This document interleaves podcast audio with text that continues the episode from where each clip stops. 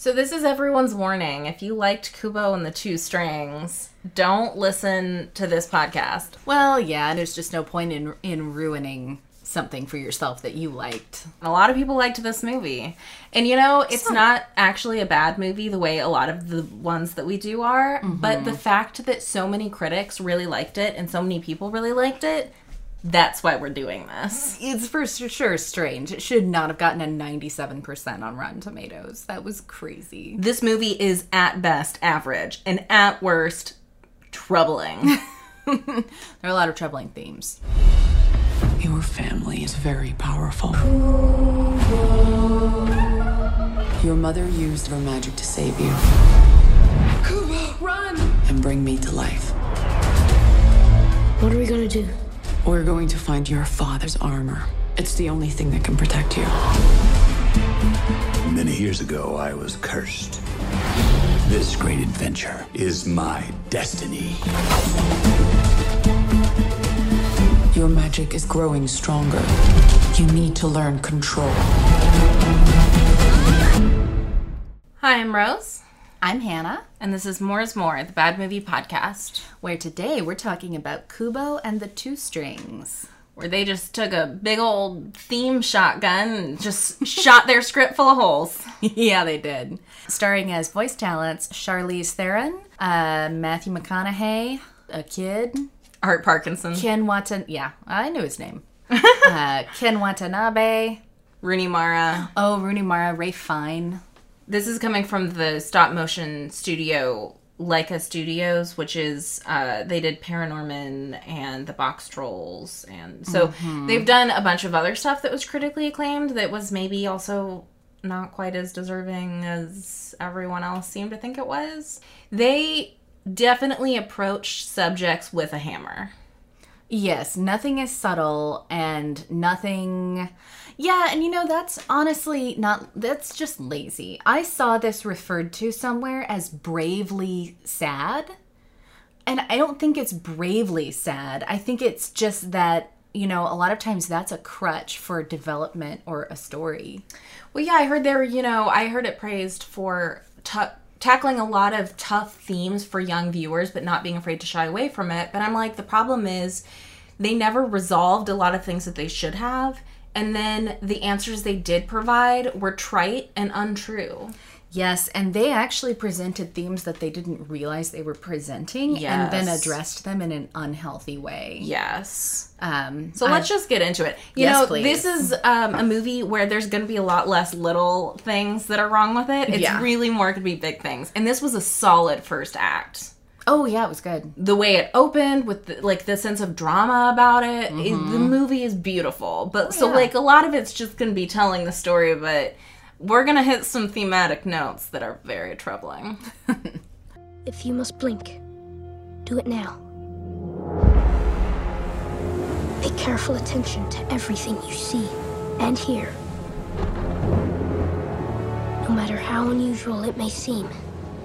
And please be warned if you fidget, if you look away, if you forget any part of what I tell you, even for an instant, then our hero will surely perish.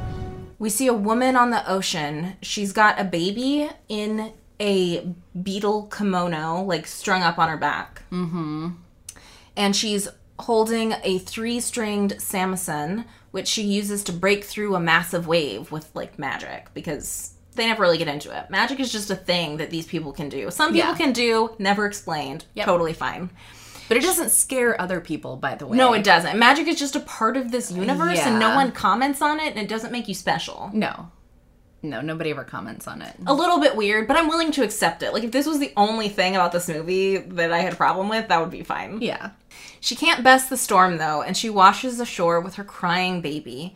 We're told that his name is Kubo. His grandfather stole his eye from him, and that's the least of it. I don't know why they keep adding that's the least of it. It No, doesn't ever make sense to me. They never really resolve. No, they, it doesn't make sense. Even at the end, that that line doesn't really make sense. Yeah, I mean, presumably it's that he took his family from him, but I don't know. They never really resolved No, it in a way that made sense to me. Yeah, no, I don't think it is about the family. I think it just honestly. sounded cool. Yeah. Also, this line, if you forget any part of what our if you forget any part of what I tell you, then our hero will surely perish. That's a recurring line. Um, and memory is kind of the first theme that gets introduced. So Yeah. we're, right now we're getting told this idea of like if you forget, this character will die or like Yes. disappear from existence. Yes. Just throwing that out there. We cut to Kubo, who's about 12, they say on Wikipedia. Okay. Eh, He looked out. younger to me, but Yeah. we cut to Kubo waking up early in the morning. He cleans the house, makes a meal, feeds his near comatose mother. Yeah, she's almost. I, I would. I would call her nearly catatonic. Yeah. Then he goes to town with his samisen, the samisen the mother had earlier, to earn a living as a street performer and storyteller. We meet who this woman who I find to be incredibly annoying. This old woman who Oh, I hated her. Well, the problem is they use her to crack. They're not great at jokes in this movie because it's really inconsistent with the characters they set up. They, Yeah. and they try and tell jokes like Mushu would tell jokes, but without ever establishing a Mushu character. They don't have his sass though. I know. So they give them these sassy jokes or these really modern things in an old context, and it doesn't work because they're never established that way. Yeah. This old woman is the first example of this. Yes, but it also really bothers me the way her mouth moves. her mouth moves uh, strangely, like her lips don't work, and I don't, I hated it. Well, this woman is also troubling for another reason, which is that she She's never too old to be in a movie. Get it together. This is Hollywood. That was exactly my thought. Okay. The other reason is that she is never expresses any sort of parental concern for Kubo. Mm-hmm. She seems to be the closest friend he has in I would argue only friend. but she never inquires about his home life. She never asks where he goes. I mean, this is a, a village that seems small enough that you would expect them to know about him and his mother living all by themselves Yes. and that nobody ever sees the mother like but she never expresses any sort of concern about this. So to me she came across as very selfish and unconcerned. Agreed. And character wise as as the only other adult woman in the story she should have been at least some type of temporary surrogate mother when his mother's catatonic. Certainly at least trying to be. Yeah if she gets pushed away okay but she should at least try. And it's funny because in some ways this movie is very modern but in other ways it's like well he's 12 years old he's the breadwinner and and i'm like well yeah that would have been acceptable at the time but it's weird for a modern movie that's very modern in other ways yeah. to not ever question why he's not in school or being taken or no one's trying to take care of him or no one's wondering about the mother. Or i don't know mm-hmm. So this whole setup of him as a caretaker child they establish really early on and it's a very serious caretaker situation and yet they never deal with it in a serious way Right. So that also brings me to the fact that there is a real impact, negative impact that caretaking has on children. And they never address it in movies like this. People honestly never address it in real life. They're always like, oh, it's so sweet that your kid's taking care of you. Like when people are single parents and you talk about how their kids are emotionally caring for them, and people are like, that's so sweet. Your kid's so amazing. No, your kid's, I mean, it is amazing, but your kid's going to be screwed up right it really messes up kids to have to care for their parents. and that would have been a really brave and interesting subject for them to tackle in a kids movie and yet they completely ignore it for No. easier stuff I would say they almost glorify it. Oh, they do. He's presented as like he's held up as like a hero. And to be fair, what he's doing in his situation, he doesn't have a lot of choices. And No, what he's doing is great. to. But no one ever condemns the mother for not giving him some form of help. So in the town square, Kubo begins telling a story with his trademark intro that we heard at the beginning.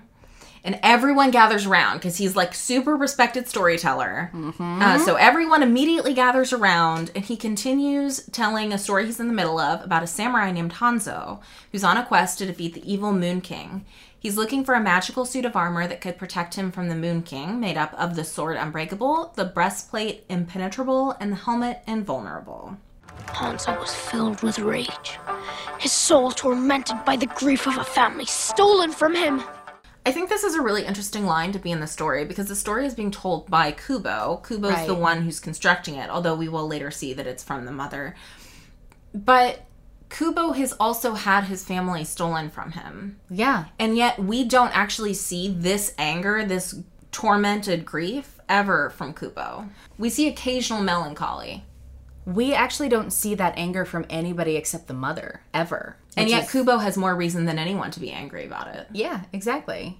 And so, as he's telling the story, he plays his samisen, and that animates a bunch of origami paper figures that act out the story. Also, I assuming this is partially because they thought it would be boring otherwise, or maybe it just made it seem more magical. I don't know exactly why they did this. Yeah. They they never focus on music as a theme. He's really only portrayed as a storyteller, even though his most powerful thing seems to be his music. That is really interesting. They never talk about music. Yeah, they ignore it completely.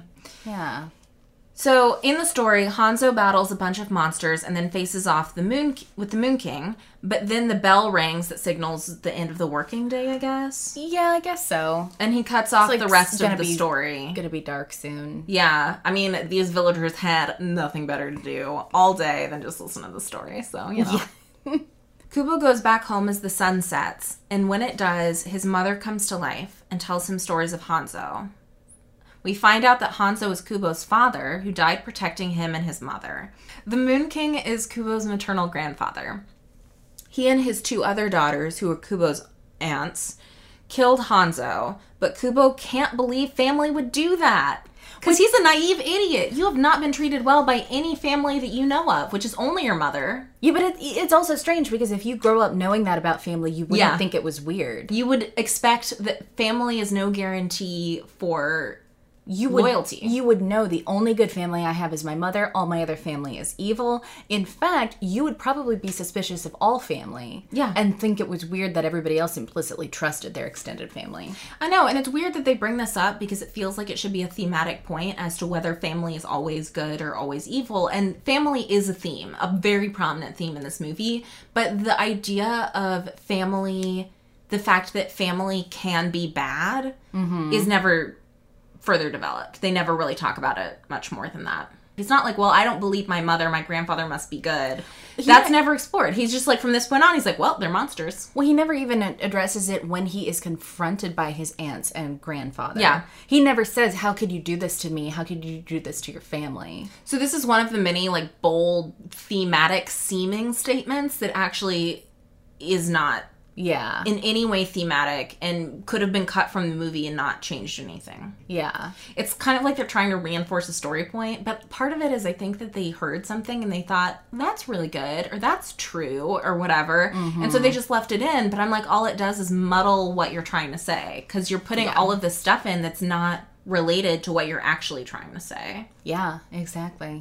Kubo's mother tells Kubo that the rest of his family, his aunts and his grandfather, are monsters, and if Kubo is ever seen by the night sky, you know, the moon and the stars, they'll find him and steal him away. Also, he must keep a little carved monkey and his mhm. father's robe with him at all times, and he's wearing his father's robe that has the mhm. beetle on the back. Then the mother sinks back into her comatose state. It was like a couple Oh gosh, it hours, se- maybe. seemed like yeah. I, they were just they were like, oh, time, time, bedtime, I guess. And I was like, really? Is she a cat? She has to sleep eighteen hours a day. What's happening? Well, it was weird because it seemed like the reason she woke up was because the moon came out. yeah, but I thought she, she'd be awake all night. But Nope. that is not the case at all. no. And so then it makes me wonder why she's in the state she's in. I guess they kind of say that it's because she's on Earth, like she, because she came to Earth. Oh, Earth. maybe They seem to kind of imply that that's why, but like they never really address it, and it just seems weird. Because once again, you're putting Kubo in a way worse situation than he needs to be in. If Yeah. she'd been awake all night because she has moon power or whatever, then she would have at least been able to take care of him during that time. Yeah, exactly. Instead, they just give him a couple hours, and it was really only so the mother could tell him the stories that he will repeat later on. Yeah. And so that we can see that his mother does love him. and that they have a relationship because otherwise, Yeah. hi- his devotion to her wouldn't make. It, well, it would make sense. It just wouldn't be as emotional. And to me, it does seem a little surprising that Kubo is devoted to his mother as he is. Not that he wouldn't love his mother, but that he doesn't seem to resent his mother's treatment of him at all. Which is strange. I mean, even not considering, you know, even if he didn't see it as treatment of him, he would still see it as I have to do all this stuff and it's kind of thankless and it's the same and what is ever going to change. That night, Kubo wakes up to paper flying around the cave that they live in because his mother's dreaming. Just a short cutscene to No, establish it's, something that uh, happens later on. I'm familiar with this. I saw this scene in uh, X Men. True. Yeah. the next day, Kubo returns to town where there's a festival happening. It's the Bon Festival. It's a traditional Japanese festival. The old lady who he's friends with tells him it's a shame he never stays past sundown because there's all sorts of fun stuff that happens, including lighting paper lanterns to speak to dead loved ones. And when they say speak to, they mean like actually speak to because like Oh, the yeah. ghosts show up and light the lanterns Oh yeah, for sure. And and have conversations. She's talking about like having a conversation with she's her dead like, my husband. husband didn't have a word to say for 60 years, and now I can't shut him up. Yeah. Kubo has never heard of this festival before. How? it seems very famous and magical. It's hap- well, and it happens every year. Exactly. She says that it happens every year, and he's twelve, but he has no. He never heard of the festival before. He doesn't know what happens after dark, apparently at all. But he's also never heard of the paper lantern stuff and the speaking to the dead. Like, Yeah. like Kubo, where have you been? yeah. He goes down to the graveyard to light the lanterns because he's excited about talking to his dad. Apparently, the dark isn't necessary. You could do this in the middle of the afternoon, like he does. It does seem like it's not necessary. It is yeah. not, even though she previously lists it as something that happens after sundown. But that's not true. The graveyard's full of people that are lighting lanterns to their dead. He makes a lantern uh, for his father and tells him that he's worried about his mother, but the lantern never lights like the others do. So Kubo is angry that the lantern never lights. He gets angry at his father, uh, which is the only time when it felt like he was acting the way he should in this situation. That he wanted his father to come and give him help with his mother, Yes. and he was really angry that he didn't. This was the only thing that felt realistic about this situation. Yeah, and maybe explain why am I in this situation? Help Yeah. me. Yeah. But he waits too long to go back to the cave, so the sun sets, and the Moon Sisters show up in extra creepy mode. They told Kubo that his grandfather wants his other eye, and then his mother shows up because she has sensed their presence, or she's worried that Kubo's not back. it's her woke up and- two-hour day. Yeah, she woke up and started. she was like, Kubo, where are you? Yeah, and she fights them off. She tells Kubo he must find the armor. I feel like this should have been like they've been telling stories about this, but it was weird that it was like all of a sudden, oh, you have to find this armor. This is real, and not like. Remember, Kubo, someday soon you're gonna have to go and find this. Like, no, no. All of a sudden, Yeah. this is all real. Go find the armor. Also, maybe a contingency plan would have been nice so you didn't have to shout it while you're fighting off your sisters. Not, Yeah. you know, like, oh, if this does happen. yeah, Because you know what? You don't just tell your kids, don't ever light this house on fire. You also tell them, if the house is on fire, this is what you do. So she sends him away with magical wings while she holds off the sisters. Kubo wakes up to a snow monkey leaning over him and updating him on the situation. His mother's gone, his village is burned to the ground, they're in the far lands, and his enemies aren't far behind. They find shelter in a dead whale, which is surprisingly clean and roomy.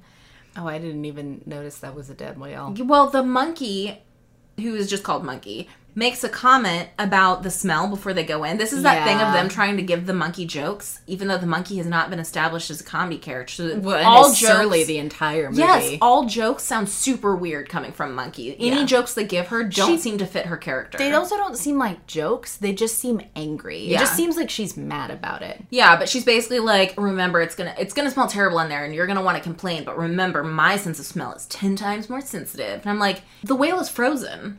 Yeah, it shouldn't smell like anything. Yeah. In the whale, Monkey agrees to answer three questions. Very Kubo- aggressively. She's like, You get three questions, Yeah. kid. That's it. yeah. Well, and Kubo's terrible at this game, so he immediately asks, why only three? Which is never answered. Who are you? The monkey charm brought to life. And you're a mean monkey, aren't you?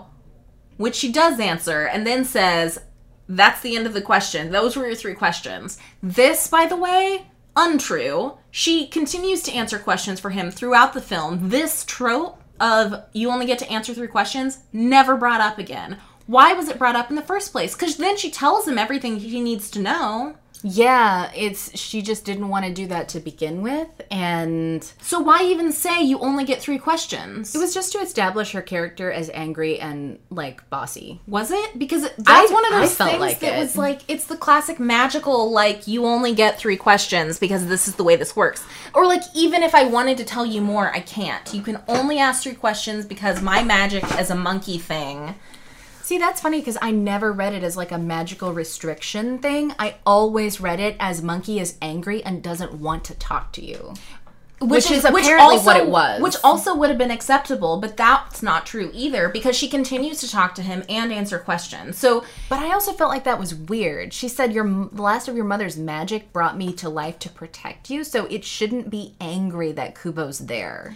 it's just a weird it was weird that they brought it up and it was weird because they never used it the way it's supposed to be used in stories which is Yeah. either that they're uncooperative and being forced into it Right. or that for some reason they are only allowed to answer three questions Yeah, that was really strange. Kubo, you're lucky that wasn't a genie. i know so then it gets brought up and wasted and it's done in two minutes and then i'm like why did you even do it this monkey, by the way, it takes way better care of him than his mother ever did. She's Yeah. feeding him soup. For when she's awake, right, even yeah, when she's for awake. hours at a time. Yeah. So this includes having to remind him of the seriousness of the situation because Kubo was now goofing off. Yeah, which Even though he just saw his mother, he's I would assume no, he's just been told that his mother's dead. Yeah. I also love that they she gets annoyed like it's rude that he's slurping his soup. Oh, yeah. In an Asian culture, she's annoyed that he's slurping. I know. That's the It's called research, guys. The monkey makes a bracelet for Kubo from a strand of his mother's hair that's on his robe. This bracelet, her hair, it's a memory. And memories are powerful things, Kubo. So once again, we get the memory theme. Mm-hmm. Then Kubo asks Monkey another question, which is, "Do you know where the armor is?" And the monkey answers it. The answer's no. The next morning, Monkey wakes Kubo urgently, telling him he was calling out for his father in his sleep, and a sheet of origami paper flew up out of his bag and folded itself into the Hanzo figurine he uses in his stories. Then she says that the figurine has been standing nearby, quietly judging them for hours. Why are you urgently waking him up now? That is so funny. I didn't even catch that. It's been hours. She's like, it's been hours. I'm I'm I'm my worry just reached the tipping point. now I'm concerned. Kubo reminds us all that his mother's dreams used to do this, the paper flying around. That was why we needed that scene, because we can't just establish he's magical and his magic's growing. We need to establish. Which they literally spell out later. He's getting stronger. That's all we needed. Yeah. Also, we're not we're not familiar with magic anyway. We've already been introduced to a bunch of stuff that's not real. I think we could have handled this. Yeah, there's no explanation ever given, so why explain this? The paper Hanzo begins walking and pointing in a certain direction. Kubo sees this as his father leading them, and they follow it, with Kubo occasionally stopping to goof off with his growing magic. Monkey says, We grow stronger, the world grows more dangerous. Life has a funny way of keeping things balanced. a theme that is never further explored. No, it is. And also is not actually true. The world would have grown more dangerous whether his magic was growing stronger or not. Exactly. Um, you can take on bigger stuff. The stakes get higher as you feel more able to get yourself into other situations sometimes. But Right. But the fact that he's now more powerful had nothing to do with the situation that he the dangerous situation he's found himself in. Yeah. If anything, it's the world got more dangerous, but you got more powerful. Like Exactly. the cause and effect is wrong on this. And and this idea of because what they're they're trying to do is establish the sense of balance in the universe, but that's never explored in the in the world at all. Because if that was the case, then the Moon King should exist along with Hanzo always. Because Yeah. that would be balance. Yeah. But that's not what they're advocating in this. And they're not even, they never even again indicate that the universe strives towards balance or keeps balance enforced. Monkey also brings up another thing that sounds like it should be thematic, but it's not. Magic is not meant to be easy. You need to learn control. We never see him having to learn control in this. Actually, we see him constantly um, overcoming situations because he doesn't have any control. Because he does things that Monkey thinks are bad and irresponsible. And that he shouldn't do, he does them anyway, and because of that, ultimately succeeds. Yeah, and he never is out of control with his magic that makes the situation worse. Like, No. this is never. So I don't know why they said this because what it sounds like is a good piece of advice. It's the Right. with great power comes great responsibility thing, but Yeah. like, but they never expound on it, so I don't know why they included it. Anyway. Before long, Kubo's taken by a huge beetle man in a weirdly anticlimactic scene. Monkey turns around and Kubo's gone, and then she immediately finds him, and then Kubo's like, no, it's fine. Turns out the beetle man just wants the paper Hanzo. He thinks Hanzo was his master, but because he's a samurai bug. Yeah, a giant, like seven foot tall, half beetle person, Yeah, and he's just gonna be called Beetle. voiced by Matthew. McConaughey. Yes, Matthew McConaughey. The first time I watched this, it took me forever to I figure out didn't it was recognize his voice. I was impressed he could change it that much. It was weird though. It was weird. Beetle thinks Hanzo was his master from before, but he's lost his memory now. He was sent into the far land, like banished into the far lands, uh, and his memory was taken from him. But he somehow has a bunch of his old stuff around. Because he says he gets flashes of memory. So like, how do you know all this? And he's like, well, I get flashes of memory when I see stuff that's from my old life. And I'm like, but you've never left the far lands. Right. And if the far lands are such an awful banishment punishment, how did you get all your old stuff? No, it was a gust of wind and it carried a lot of my stuff with it, actually. The important thing is, memory is a theme, and he lost his memory. But the flashes of memory he gets tell him he was a part of something much greater. Kubo, Which is not a delusion that many insane people share. no. Yeah. Kubo tells Beetle that Hanzo was his father, and the Beetle pledges him his loyalty.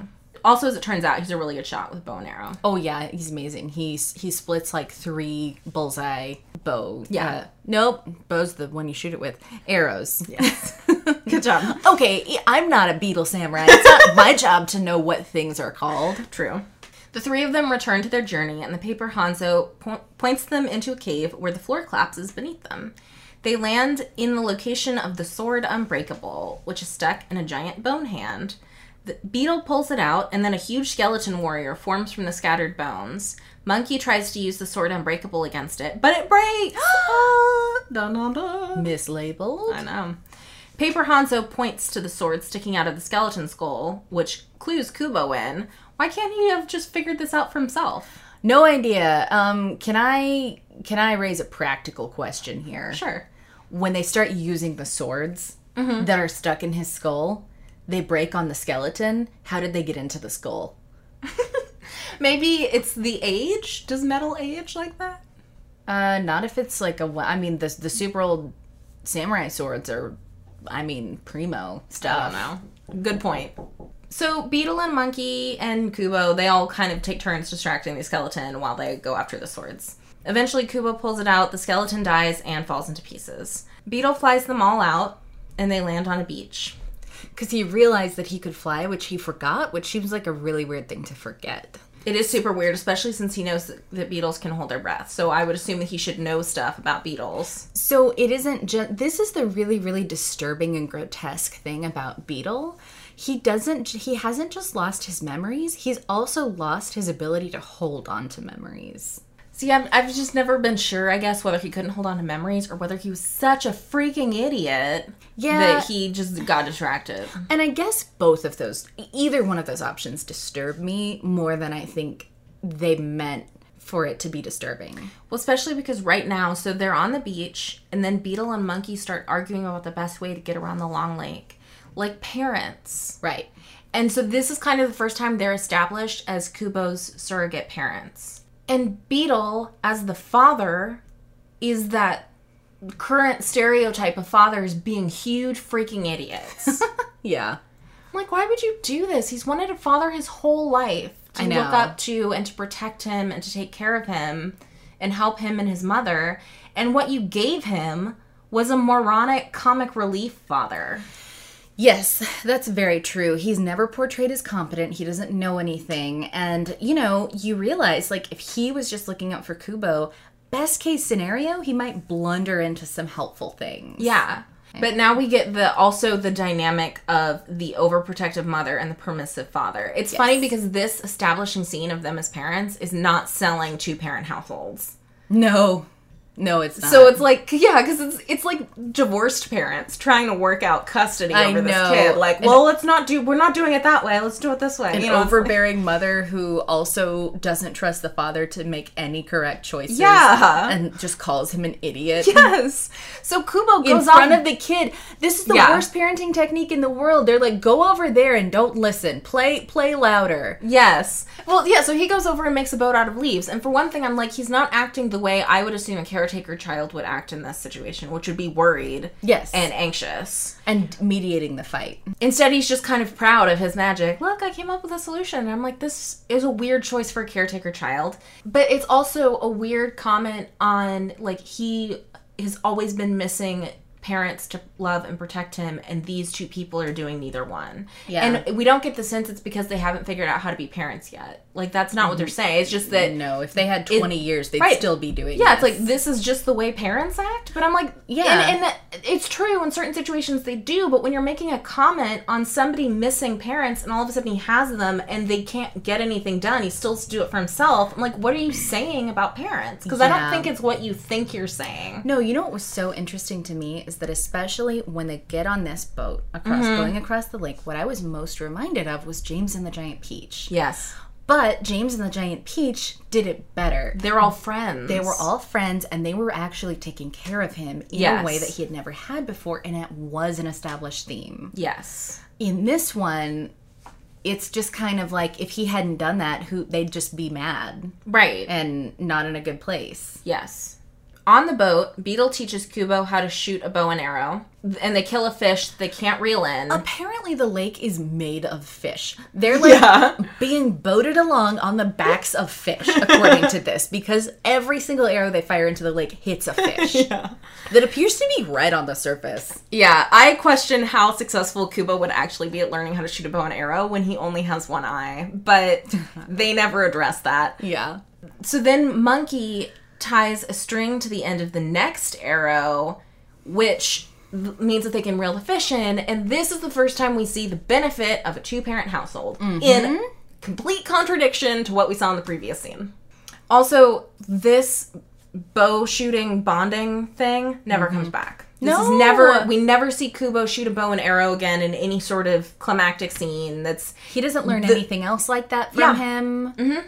Yeah. So why don't why why did you use this to establish the bond between parent and child when all he really ever uses is for one thing the sword unbreakable, which is Monkey's weapon, mm-hmm. not Beetle's, and the samisen, which is also his mother. Like he apparently learns nothing from his father that he uses in a in a fight Right. or in, And to help him in his quests. right, and it's because they did not give Beetle a character. Yes. His character was dummy with a bow and arrow. Yes. So he doesn't have anything valuable to teach Kubo. Yeah, exactly. he Kubo tells them about his mother and her telling him stories and him telling her stories and how it made her almost normal for a while. Right. So what he says And now they're like, "You're you were a hero." And I'm like, "That is not what you should be taking away from the that story." was the saddest part of the entire movie was Yeah. him talking about this. So what he says is that when she was catatonic, Mm-hmm. He would tell her stories, and and it would, you know, he, she could he could see that she was seeing him. Yes. and he could see her trying to get out. And I was like, this is a really really sad look at pa- kids living with parents with mental disorders yes. but it wasn't billed that way. I know, and I'm like, it's good and right that Kubo loves his mother and wants the best for her. Like that should be celebrated.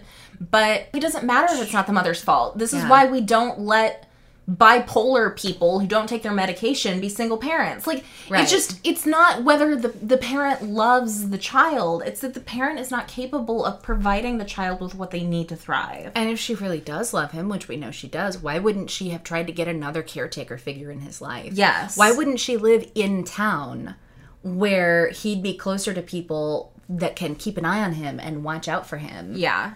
It, it's it's never addressed. The shortcomings of the mother are never addressed in No. a way that, that they should have been because we never doubt that the, Kubo and his mother love each other. That's Yeah. not the problem. The problem is it, love is not enough always. yeah, no, you're right. And it's just it's so sad. Guess what? The kid can't just step up and make everything okay. That's the other thing that I don't like. Kubo doing this makes everything okay. Yes. And that's what caretaker children want. They think that if they just do more, they can make this okay. They Yeah. can take care of their parents fully. They can provide those needs and everything will be okay. And that's not true. It's Yeah. never true. Yeah.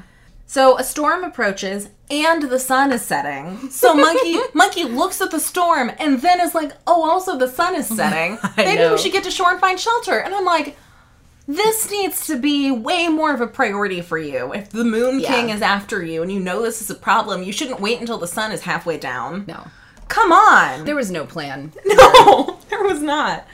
Monkey decides they need to go to shore to find a hiding place, but just then, Paper Hanzo points down and they see the breastplate in the water down below. Shallow lake. It's still gonna be there, buddy, tomorrow. Like, you don't need to tackle this right now. Good point. They did not feel that way, though. Apparently, that breastplate was on the move, and if they didn't get it now, they were never going to. Yeah.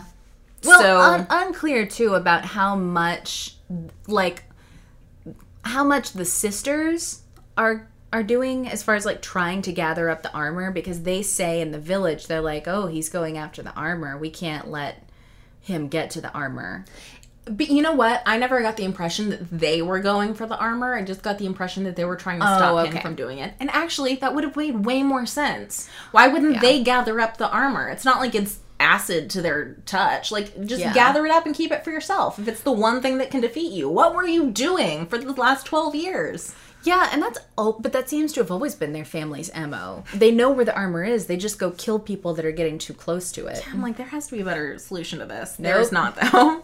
Haven't found one We yet. clearly see. Anyway, Beetle decides that he's going to dive into the water, get the breastplate. And then Monkey and Beetle start arguing over whether beetles can hold their breath and why Beetle would know. He's a beetle. Can we just take his word for it? Yeah, I know. What does it matter? Also, why was this argument? Ha- this was again parents being a burden. Why is this the example of parenthood that you're? Because they're they're really pro family in this movie. It's not like there there there's some debate on whether Kubo was better off with two parents in his life. Like they are pro parents, and yet really are. They include scenes like this that do nothing but undercut their argument Yeah, I know. I, oh, for no gosh. reason. It wasn't it wasn't funny. Oh no, it isn't. It was just a weird argument that was in there, Yeah. and that's actually why can't Monkey just trust that Beetle knows to hold that he can hold his breath? I was just gonna say that Monkey. The whole thing is that Monkey legitimately doesn't trust Beetle. So now we're getting into weird issues with parents and their own like trust issues and their partners. Like, why would we bring this this, movie? Was bravely sad. That's why anything guess so. happens. Kubo warns Beetle about a mesmerizing garden of eyes down there. And then Beetle says my favorite line in the whole movie. I love this line. Well, I won't look directly into anyone's eyes, even if I'm being incredibly sincere. I love that. I That was such a Matthew McConaughey line too. That is so funny. I I think I got up to answer the door while that line was happening, so I totally missed it. It was I love it. It's my That's favorite line. great. Beetle dives into the water to get the breastplate. And then, after a while, Kubo worries something's happened to Beetle, so he dives in to help him, right as the Moon Sisters attack Monkey on the boat. Kubo, man, let it go. Although this would have been an interesting way to look at Kubo's sense of over responsibility, mm-hmm. For adults. but they never bring that up. That's Yeah. not an issue. It's it's No. never implied that that was why he did it or that what he did was a problem, even though it was. Because he's a plucky kid. Underwater, Kubo gets the breastplate and then looks right into the eye of the monster like an idiot. Oh yeah, instantly. Yeah. Just like turns around, there it is, mesmerized, done. Yeah, I have to say it took me a minute to realize what was going on because I missed the explanation part. yeah. Back on the ship, the Moon Sister talks about how hurt she was by the betrayal of her sister, Kubo's mother. This was interesting, and they never really get into it. Mm-mm.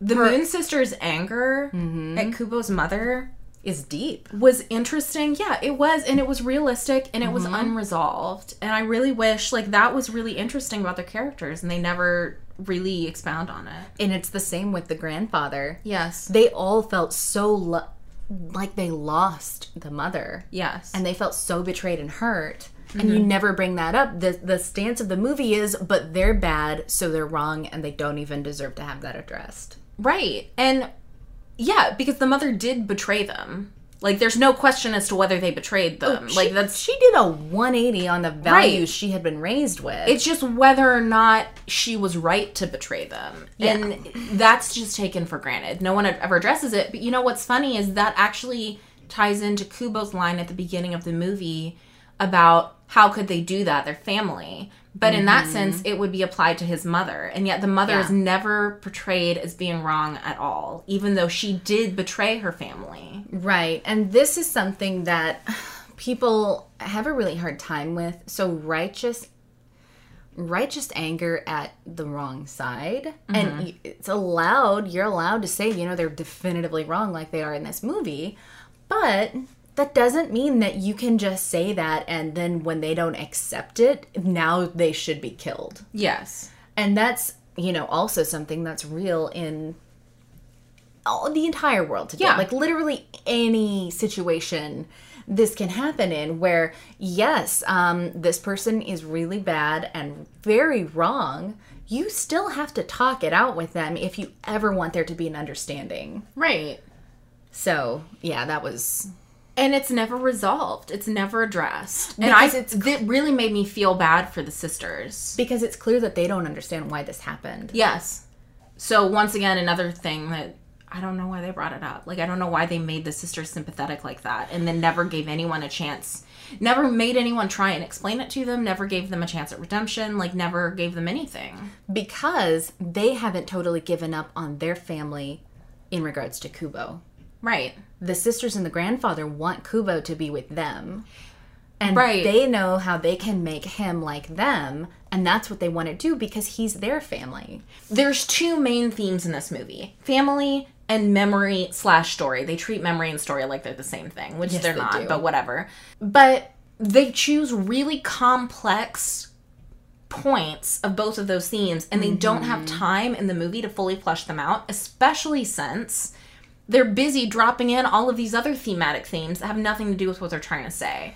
So instead we get a lot of half stuff that is never established or never resolved. Well, this is like like we don't understand uh, what the armor is. Why does it exist? Why do people want it? What is the Moon King? What's his deal other than he doesn't want people to have this armor? Yeah, and there's a lot of things that I'm willing to let go because it is a kids movie and it is a certain length and I understand you have to prioritize what you want to say.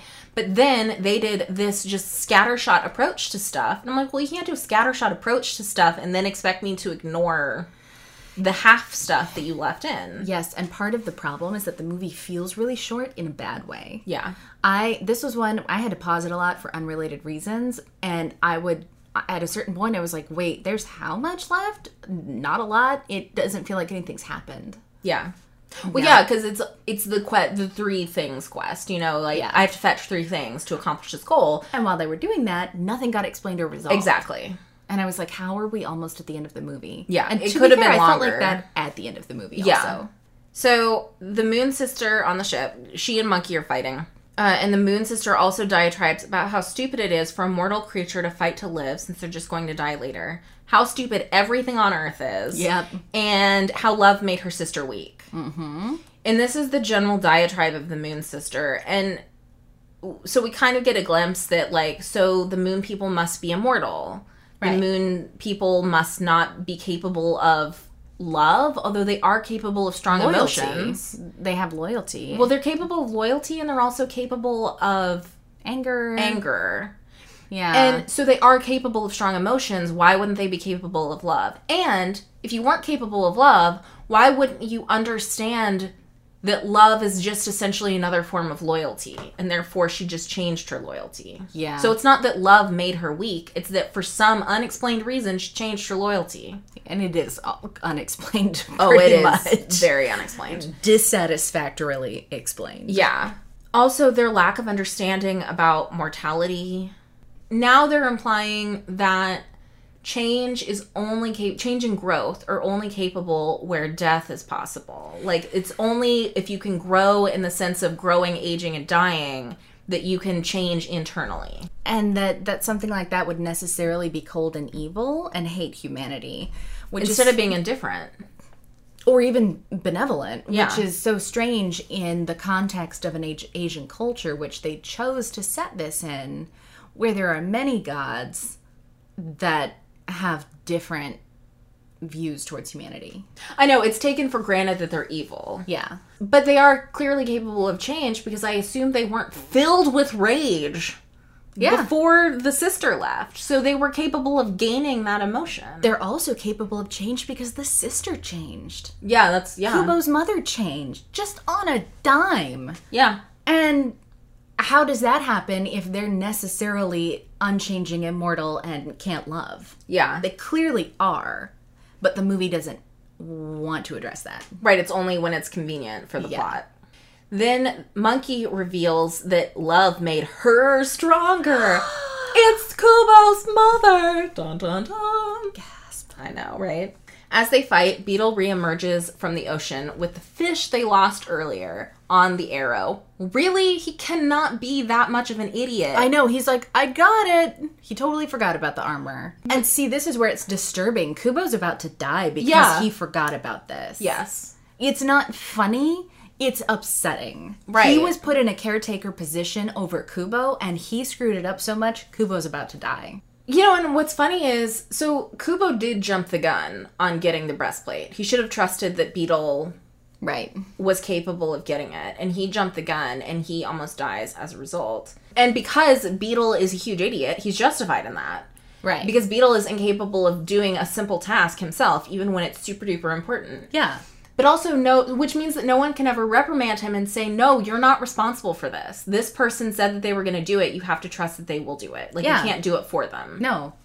And even if they don't, this isn't your job right now. Right, which means Kubo never learns a lesson about Mm, He never learns a single lesson. No, he never. Le- well, he's busy teaching other people lessons. He doesn't need to learn lessons himself. Monkey tells Beetle that Kubo's gone, so he goes back down and rescues him from the eye monster quite easily. Which just proves that Beetle was more capable of doing this than Kubo was. I know, exactly. He instantly gets Yeah. down there. No problem. When he brings them back up, Monkey's killed the Moon Sister, one of them. There's another Moon Sister out there who apparently did not show up to this fight. I don't know why they only decide one at a time, man. Now they're splitting up. Yeah. Monkey mourns over Kubo's unconscious body because he's been mesmerized by the eye monster. But then the boat reforms and Kubo wakes up. So Yeah. that was easy. Yeah. No problem. Done and done. That eye monster was not as dangerous as we were told. Totally fine. Yep. Kubo reveals that the eyes showed him Monkey is his mother, and she confirms it. So why did we need the previous reveal? Why do we need both of these reveals that Monkey is his mother? We do um, some. That some happens. reason. I've noticed a lot of that in movies lately, where they have like two reveals. I know, like one reveal, guys. the same thing but it- happened in New Moon. It also turns out, like, I thought that Monkey had forgotten. Like, I thought that Monkey didn't realize that she was Kubo's mother until she remembered it. Nope. But that's not the case. Apparently, Monkey has known this whole time and just didn't want to tell Kubo because she was going to have to leave him. Like, her, the magic that was t- keeping her there was fading, and so she was going to have to leave him all alone again sometime soon. And I'm like, well, how is it different that Monkey left him than that his mother left him? Because yeah. So now instead of one person leaving him again, it's two people leaving him. So my big question here, what magic is it that she's done that's allowed her to, even in a different form, be awake all the time and taking care of Kubo? And why didn't she use it before? Yes, I was wondering that. I was like, if you could have been this the whole time, why didn't you do that before? Because- and why didn't you let him know that you were his mother? Because that way you could have had the bond that he wanted the whole time. Yeah, exactly. And the authority that you were trying to get over him Yeah. as a monkey. Yes. What I kind of thought was that the reason the magic is fading is because the mother was dying when she did this. So mm-hmm. that kind of makes me think that if she hadn't been dying, she could have done this and not had the monkey fade away. Yeah, I don't know. It's unclear. It's unclear that if doing this is why she's fading away. So Yeah. she would have done it before and faded away. That's why she didn't do it, or Yeah. what the deal was. It's really unexplained. But Unclear. here, this is also something that I feel like it would be important to explain to Kubo. Because I feel like he's going to get older and be like, huh, why didn't she do that before? Yeah. That would have been great. Kubo's wearing the armor now. Can we talk about that? Oh yeah, so Kubo is also wearing the breastplate now because when he like he put it on underwater essentially and it like fit to his frame. Yeah, I guess that's the deal. It fits to his frame. Yeah. How? What? What? He's tiny. Now let's pair this with the fact that he was wearing his father's shirt. And he goes, Mom says I'll grow into it. And I'm like, it looks pretty snug right now. It did look like it fit pretty It well. looks like it fits you. How big was your father? pretty small. Clearly. Yeah. He was the size of a 12 year old. So the three of them shelter in a cave where Monkey tells them how she and Han, which by the way, they're apparently still hiding from the Moon King, and that's why they go into the cave. No, like, they know exactly where you the are Moon right King now. does not know where you are right now, like that's on him. He's had every opportunity, including one of his daughters dying fighting you. So Monkey tells them how she and Hanzo met. She and her sisters went to kill Hanzo to prevent him from finding the armor. They fought. And then Hanzo said that she was his quest. He was there to find her. I don't understand Unclear. Hanzo's reasoning. Was Hanzo really just on a quest to find his true love? Like, I have many other questions about this. right? Other than how was this not just a ploy to get her to stop fighting him? yeah, because it worked. if- Yeah. If, so. She fell in love with him immediately when he said that. That's because she saw the had- humanity and his the warmth and humanity in his eyes. That's all she had to say. He, we're gearing up to the big line. She's like, these four words changed everything. And it was just like, you are my quest. And I was like, really? Do you mean you're gonna kill me and that's the quest? I yeah. Unclear. I know, yeah, because you are my quest. Could mean, well, I'm just here to kill you and your sisters and your father. I hope that that's what he meant, but then she was into it and he was like, oh, no need. Her father, the Moon King, was not into that though. Uh, so there was a battle where Hanzo died. The Moon King wants to make Kubo like them so that he can be part of the Moon family cold, hard, and perfect. Perfect is clearly a subjective word here. It Most is- people would not define these Moon people as perfect. It is strange. I thought it was strange that she used that word. Yeah. It's like just calling a lump of marble perfect because it's cold and hard. Like that's Yeah. not what would make it perfect. Like what how are we defining perfection? Well, right now we're getting into, uh, are we going with Platonic ideals or are we going with more of Aristotle's? Why you shouldn't bring this up. Yeah.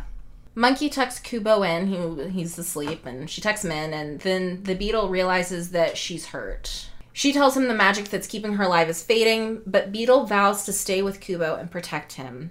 She's like, "Oh, that's the perfect way for my story to end, to know that he's protected." And so then Beetle says, not really. this is not a perfect end to your story, but okay. Well, you know that your child's taken care of. I could, I Right. could buy it from a mother who's always been concerned about the safety of her child. and always been kind of terrible. Yeah, I, no, I. But then Beetle tells her that her story won't end because it will live on in him and the people he will tell her story to. And I'm like, no, no, no, no. Mm-hmm. The story's ending. It just won't be forgotten. Yeah, you're. a s- It, it is a story with an end. It will have an end when you tell it. Yeah. Also, can we now go into the fact that stories and memories are different? Like, Yeah. this is the problem is like her story will end. It will become a memory. Like, Yeah. the memory won't end, although it will eventually. The memory won't end, but the story will. Like, this is why they're not interchangeable. And it's weird that they say this because later on in the movie, they directly say every story has an end. Yeah. Oh, I know. I know. Like, did you not As read a- the previous part of your script? as a rebuttal to the evil Moon King. Yes. So weird. Just and that just kind of to me shows the laziness of these themes is they just say whatever sounds good in the moment and they're not thinking about it to its logical conclusion. Yeah. Yes. Meanwhile, Kubo dreams of a blind musician. You're Even blinder than you?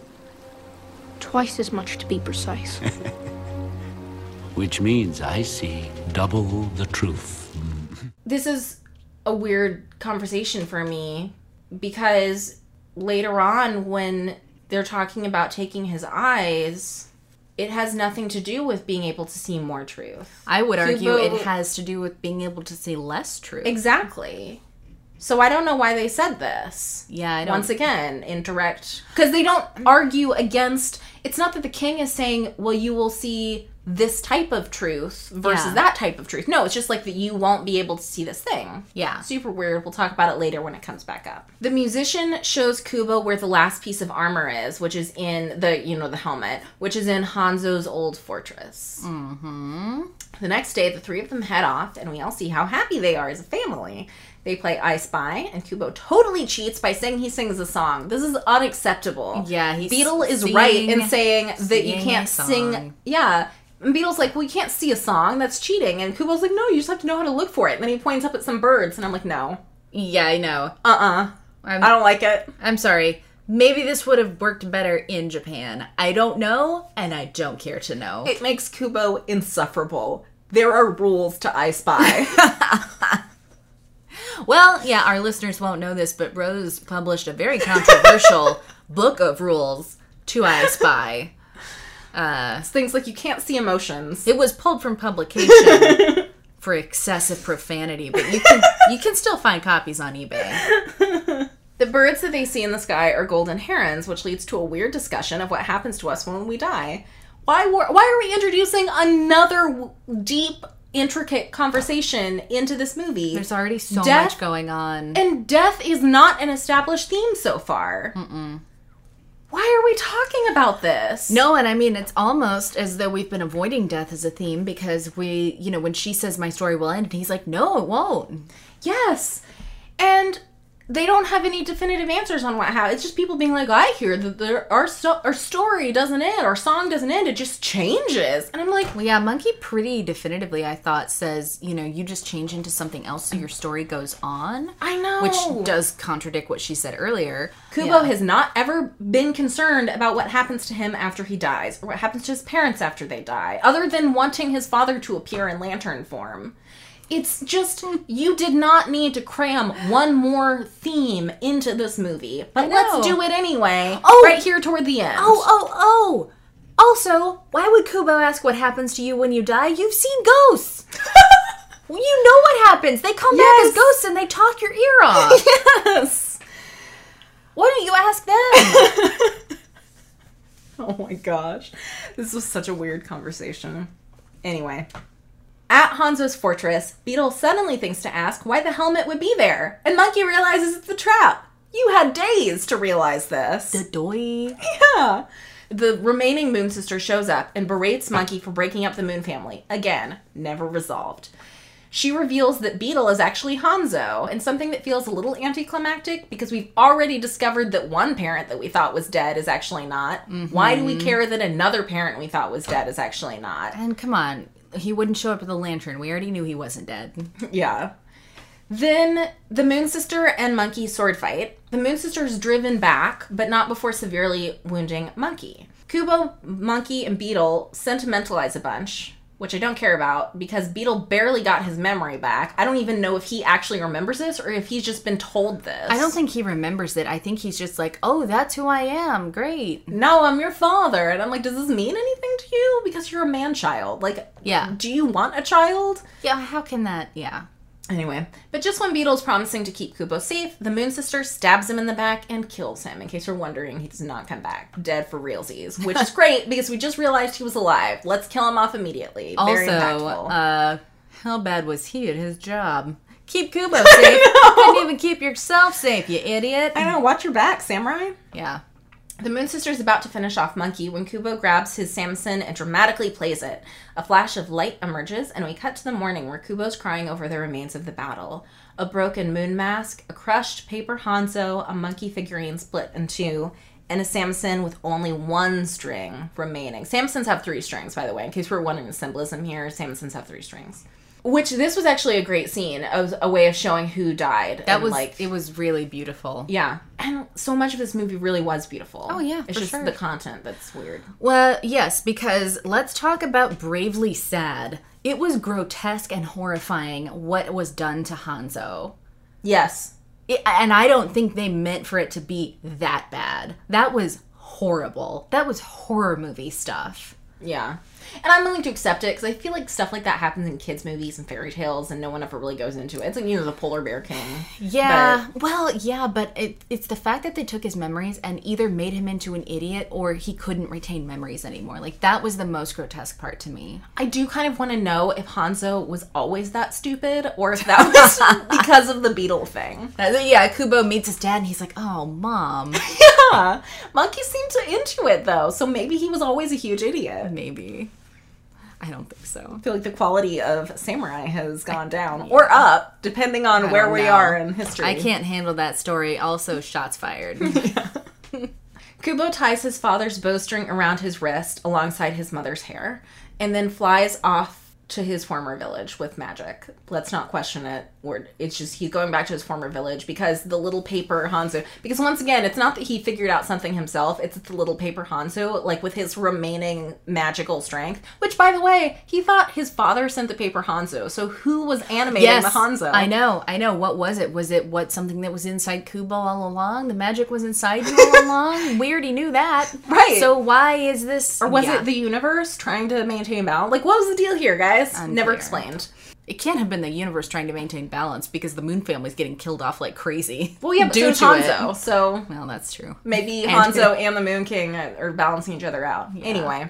The, but the little paper Hanzo points to the picture of the helmet and he realizes it's actually the bell in his village. So like once again, he did not figure this out on him on his own. All he could have all he had to do was see a picture of the helmet upside down. He could have realized it on his know. own. Kubo, how stupid are you? Very.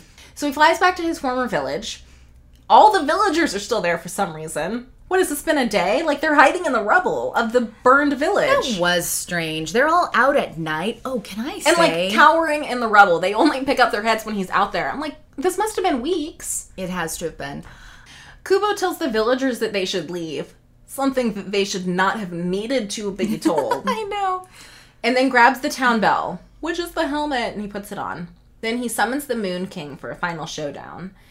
Well, he has to. He has to try pretty hard at it. He's like, "Hey, I know you can see me." Yeah, he just kind of Get down shouts at him, and it works. Yeah. So- That was my fault. Should have listened to my parents. Really? Is this the moral? You've had terrible parents so far. Yeah. It is true. You should have listened to your parents about not going out, out after dark.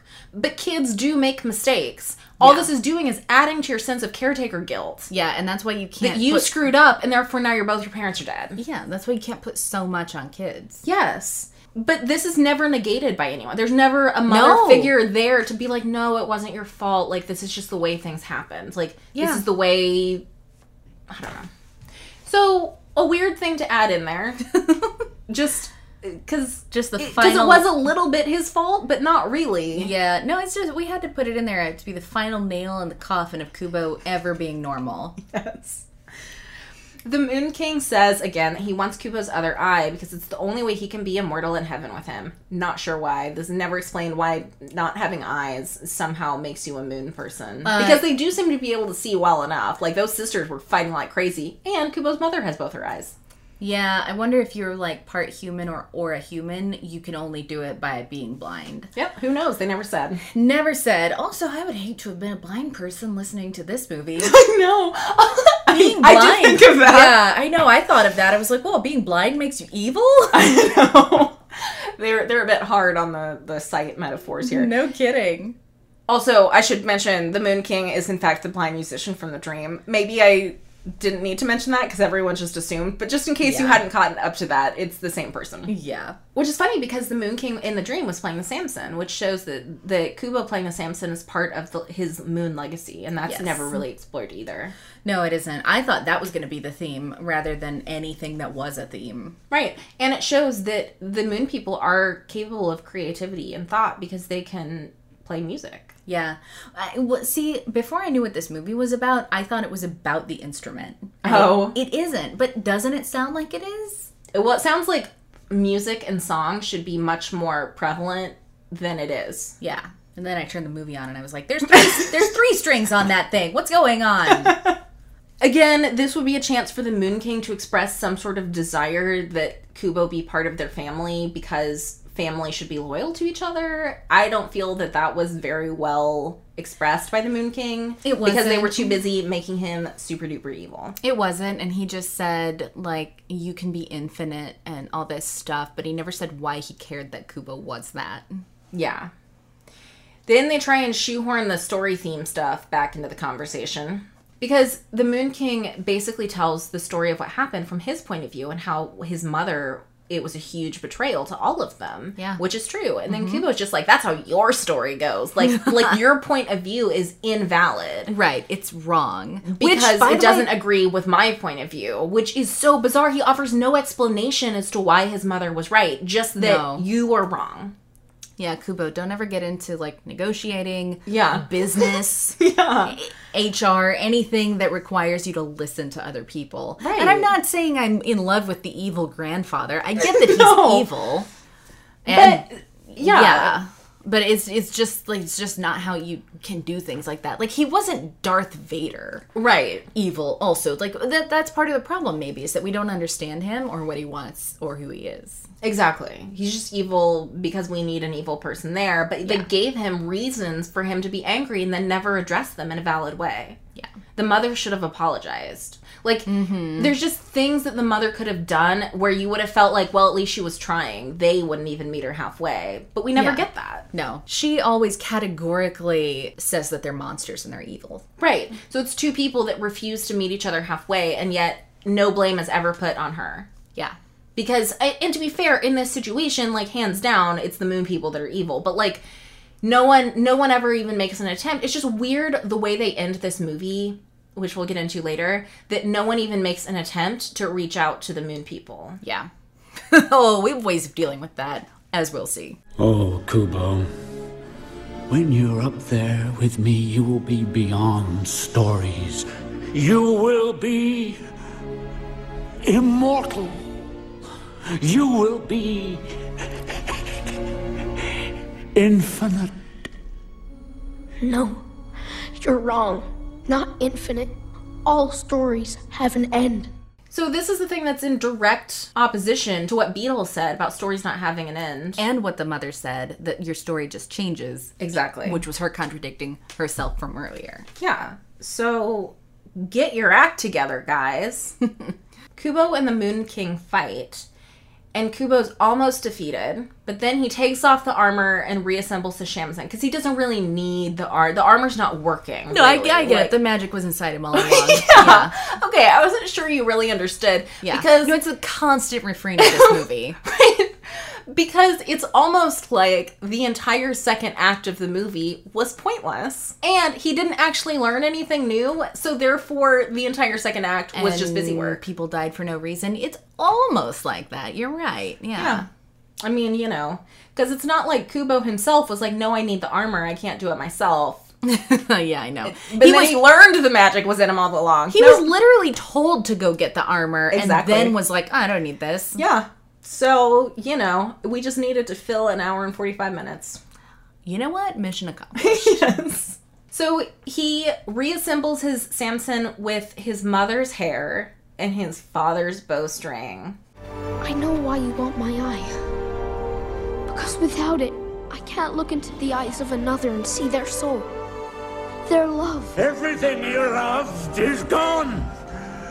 Everything you knew has been taken from you. No! It's in my memories. The most powerful kind of magic there is. It makes us stronger than you'll ever be. These are the memories of those we have loved and lost. And if we hold their stories deep in our hearts, then you will never take them away from us. This conversation holds so much nonsense. I'm so bursting with things that I want to say. I can't even decide. I would also say bursting with. with rage. They're not mutually exclusive, Hannah. I can look into another's eyes and see their soul. This is coming from someone whose main form of communication is through sound, both mm-hmm. through his storytelling and through his music. Why do we need an eye metaphor? yeah. Yeah. Weird and out of nowhere. He has done nothing. He's not a visual artist. Like, what's You know going what's on here? funny? He needs his ears, not his eyes. Right, but you know what's funny too? The only time we've dealt with eyes previously, they were evil and you weren't supposed to look at them. That's a good point. Also, the blind man, who's the Moon King, said that he could see twice twice as much truth, and he never says now that we know who he is. What the truth is that he can see that Kubo can't because he's distracted by his eyes. Like, Yeah. So the eye metaphor super inconsistent. So I don't, I still don't understand why he wants his eyes. but the Moon. King does not argue that it's in fact because he can see other people's humanity with his eyes. No, so he, maybe it's he right. never says that, yeah. Yeah, maybe it's right. He never argues against it. Yeah. Never contradicts it. So now we just get like evil Moon King straight out. Like there's no even attempt to justify himself. It's just straight up like mustache twirling, top hat, villain, evil. Snidely Moon King. Yes. Yeah. Then Kubo makes this argument that memories are the most powerful kind of magic there is. Untrue. No memories so far have been used as a form of magic. Yeah, I know. We've seen a lot of magic and none of it has been memory related. Neither has the love of his parents. Magic is unrelated to either memories or love. Like, mm-hmm. Because if if memories also if memories are that important, first of all, that makes what they did to Hanzo the worst thing you could do to anybody. yes. Second of all, why did everybody succeed and was okay? Well, relatively okay with what with two out of three being killed. Like, why did they succeed even though one person was missing their memories and the other person couldn't recognize Well, the other person? Yeah, and Hanzo shouldn't be if if your memories are everything you are. Mm-hmm. If your memories are the only thing that make you who you are, then how was Hanzo Hanzo anymore? Hanzo was not Hanzo was essentially dead. He wasn't telling him. him that he was beat that he was Hanzo doesn't make it true because he doesn't have Hanzo's memories. when that's all. That's why it's even worse to tell him that. yeah. And that I think is what I found so disturbing in a from a child's perspective. It's disturbing anyway, but the idea of being able to take away everything that makes you who you are is so disturbing. Well, yeah, 'cause I it means that your grandmother with Alzheimer's, like they're essentially dead. Like they're Yeah. not that person anymore. And it's true that they are different, but Yeah. they're not completely different. Like it's just it's a really weird way of looking at it. And the other thing is they bring up this concept that you are only essentially your memories. Everything you are is defined by your memories and the story that you tell yourself of your memories. But what they never get into is what happens when those memories aren't true. And that happens all the time. Studies have shown how unreliable the human memory is and how much details change, even important things. partly because you believe uh, the stuff that's around you and that other people say, and you can be so easily influenced. Exactly. Look at Hanzo. Yeah. Look at this giant beetle man. They said you're Hanzo, and he's like, "Oh, I'm Hanzo." Yeah. Who? What? But they also keep talking about stories and memories like they're the same thing. And that's not true either because there's a lot of stories that people tell themselves that they know aren't true and yet they are used as aspirational tools. Just like I can tell myself that the Transformers came down to Earth however long ago and that doesn't make it true. Like it doesn't change reality. And I think that's the problem is they're acting like memories and stories like memory changes reality and that's not the case and we'll get into Yeah. that more in a little bit but this is their big climactic thing and then if we hold up their love in our hearts you can never take them away from us well you can They have. they've shown that with I mean, don't- And don't. Yes, they have. And also, don't try to act like it's the same as having them there. I mean, I get. It- no it's it's 100% loving your mother the memory of your mother is not the same as her being there with you and having a conversation about everyday stuff Yeah, and I get that it is important to be like they can't, you know, no one can ever really take away like the memory and what she meant to me and all this stuff, but he's pretty much saying like you didn't take them away from me because they're still here with me, which I get how that would be valuable when somebody's trying to talk you into not being human anymore, but come on. And, you know, while yes, he was being told memories of his father and the stories, and he would use it, you know, it's what they lived on, literally, were memories of the father, but it didn't help them. and it wasn't healthy. It was not a healthy way to No, live because they wasn't spent all of their time looking back instead of looking forward. And, uh, you know, you could even say so much so that when they finally ran into the father, they couldn't even see him. It's just like all of a sudden they needed something climactic to end on, so they just went to the most trite, overused concept they could of like love and memory of loved ones is the most powerful magic of all. Bam, you're defeated with a super duper force field that I summon on my samisen. Yeah. Yeah. No, absolutely. it was just out of the blue. It resolved none of the issues they brought up, and in fact was wildly inconsistent with many of the things that they brought up. Yeah. So now we cut to post Crazy Force Field. The Moon King is very human looking, and including with one seeing eye, who I- which I assume is Kubo's It's eye. Kubo's eye because it, it's the eye that it's on the side that Kubo's missing. Yeah. It's the same color and shape. I don't even know where it came from. He was blind before. He did not have Kubo's eye in his head. No, that's what's so weird. Like, how did he have? He just had it in his pocket the whole time, yeah, I guess. And like the samisen blew it into his eye socket. yeah, exactly. It's a calculated Um, attack. Yeah.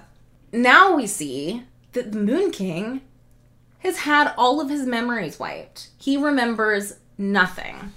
It's a very sad look at a frail old man who doesn't know who he is or where he is or why. Yeah. It's so sad. Yeah. And so th- he starts asking questions like, where am I? Who am I? What's going on? And basically, the village gathers around and starts lying to him, saying, You're an awesome person. You play with old people and feed the hungry. And, like, Give basically. blankets to the poor. Yeah, you're the best person on earth. You're such a good person, and we all super duper love you. And we love your grandson, Kubo. Just like you do. Yeah. And all of a sudden, now he's a good old man that we're all supposed to root for and be happy for because this is supposedly a happy ending. You know who this would be a happy ending for? Some kind of dictatorship where they want everybody to be what they want them to be. Like, uh, it's the ideal. All you have to do is get rid of their old memories and connections and then tell them who you want them to be, and that's who they are. Yeah, for one 'Cause that's what you think. Pe- is that what they think people are? No, exact. Well, yeah, because I'm like, they are making the strongest argument I've ever seen in favor of nurture versus nature. Yeah. There is essentially no nature, It is Yeah. all 100% nurture, Yeah, exactly. which is They also sort of baffling. Well, and they're also infantilizing the elderly at the same time. Because they make him sympathetic by having him like, oh, what? Uh, where am I? Yeah, well, oh, that- excuse me, I seem to have lost my old man way. And they're also taking away his free will through brainwashing. A hundred percent. They've essentially brainwashed him. Here's the problem. If you don't want Nazis to do it to you, you should not be doing it to other people. Like Very good. That's a good yardstick. Right. It just it doesn't matter. Like if if someone did this to you to make you agree with stuff that you didn't agree with, then you shouldn't be doing it to other people. This thing of might makes right. That's not Yeah. true. And Like if, if you would view it as a, a violation of your human rights, Exactly. maybe shy away from that. he chose to be what he was. Yeah. He made those decisions and to take that away from him is to deny him his humanity and his right of personhood. Mm-hmm. And it is ridiculous. There's no downside to this that they ever show. And it also takes away his opportunity to learn his mistakes and to atone for them. Yeah.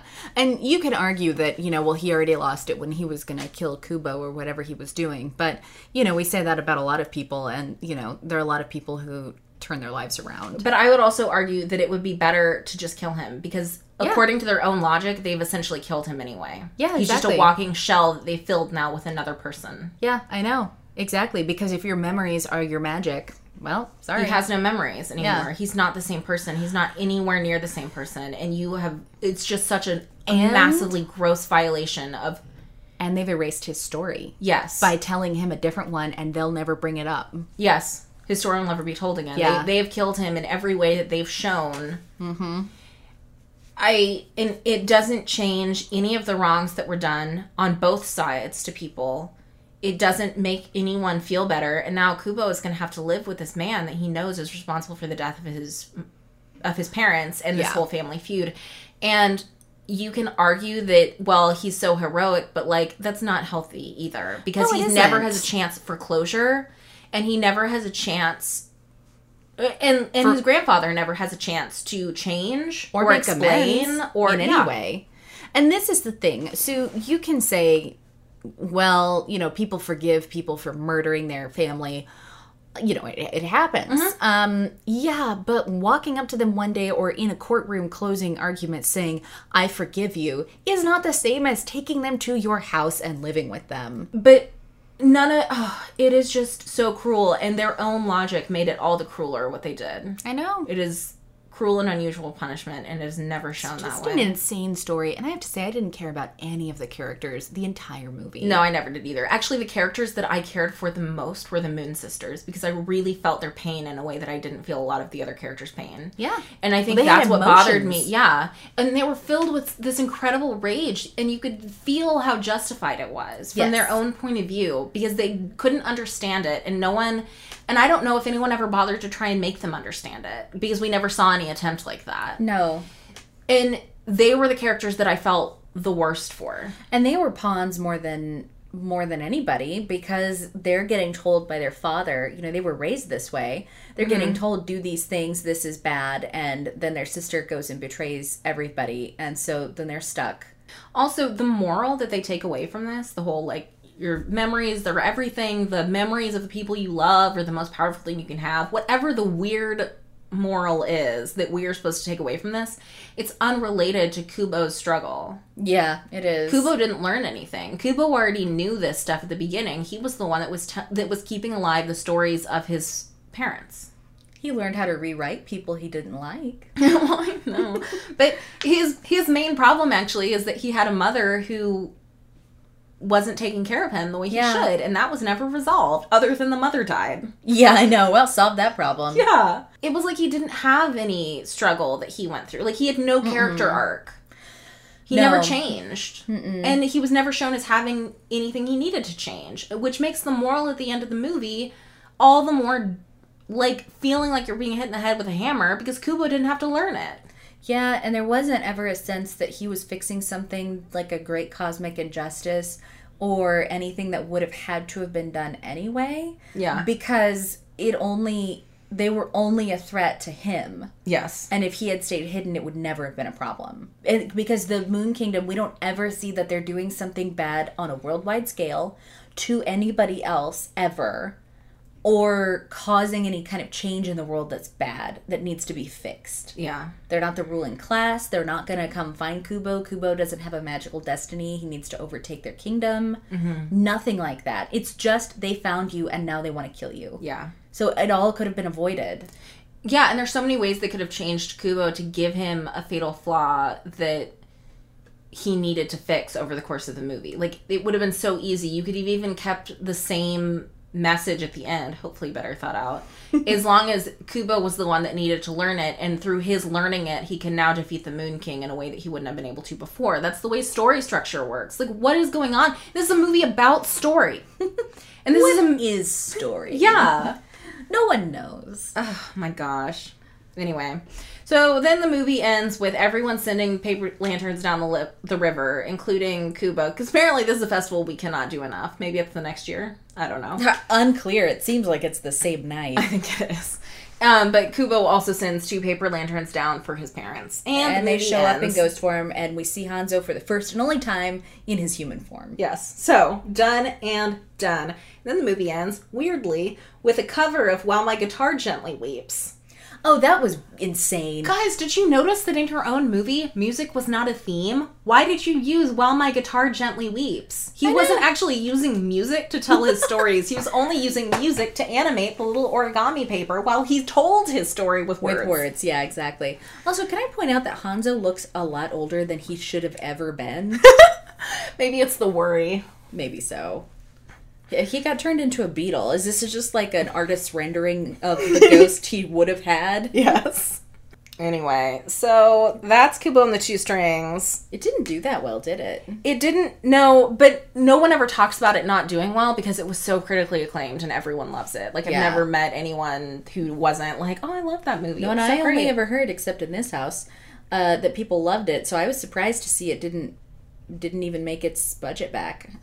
Well, it, yeah, so its budget was $60 million and it made $77.5 million. But it was nominated for a couple of Oscars. But I just couldn't believe after seeing it how well reviewed it was by the crit. I mean, that's the only reason we're talking about it right now because it's really not on the whole. Like, if you have children and you need to keep them quiet for two hours, this movie is as good as any Stick it on. because they're not gonna think about it as much. Like, hopefully, they don't absorb any of the really terrible messages that are being told in here. And if Yeah. they just view it as a story, then it's fine. Well, and you know, I have to say, I wouldn't. I would actively not show this to my children. I would not ever want them to see that portrayal of children being caretakers. I think it's so damaging. One, I wouldn't want them to see the them wiping their grandfather's memories and all the characters in the movie acting like that was fine. Yeah, yeah, That absolutely. was super troubling to me. I, th- I think there's a lot of things in this movie that are not appropriate for anyone, really, but especially not for children. And they did bring up a lot of themes that would have been interesting if they'd actually explored them in a meaningful way. But they were so busy just bringing stuff up that they never did. And and I feel like they didn't like the how complex the conclusions would have been and for a lot mm-hmm. of the themes that they brought up, so they just never concluded them at all. So next up, we're going to watch a Christmas themed movie, Krampus. Starring Adam Scott and Toni Collette, which I have been meaning to watch anyway, so two birds with one stone. And it's based on a German Christmas legend, Yes. which I had actually only heard about like before this trailer came out. I'd only briefly heard about it based on an American Dad episode that starred Krampus from when I was editing trailers for them. American Dad. Edutainment. So that's what's next on More is More. For more of our podcast, go to moreismorepodcast.com.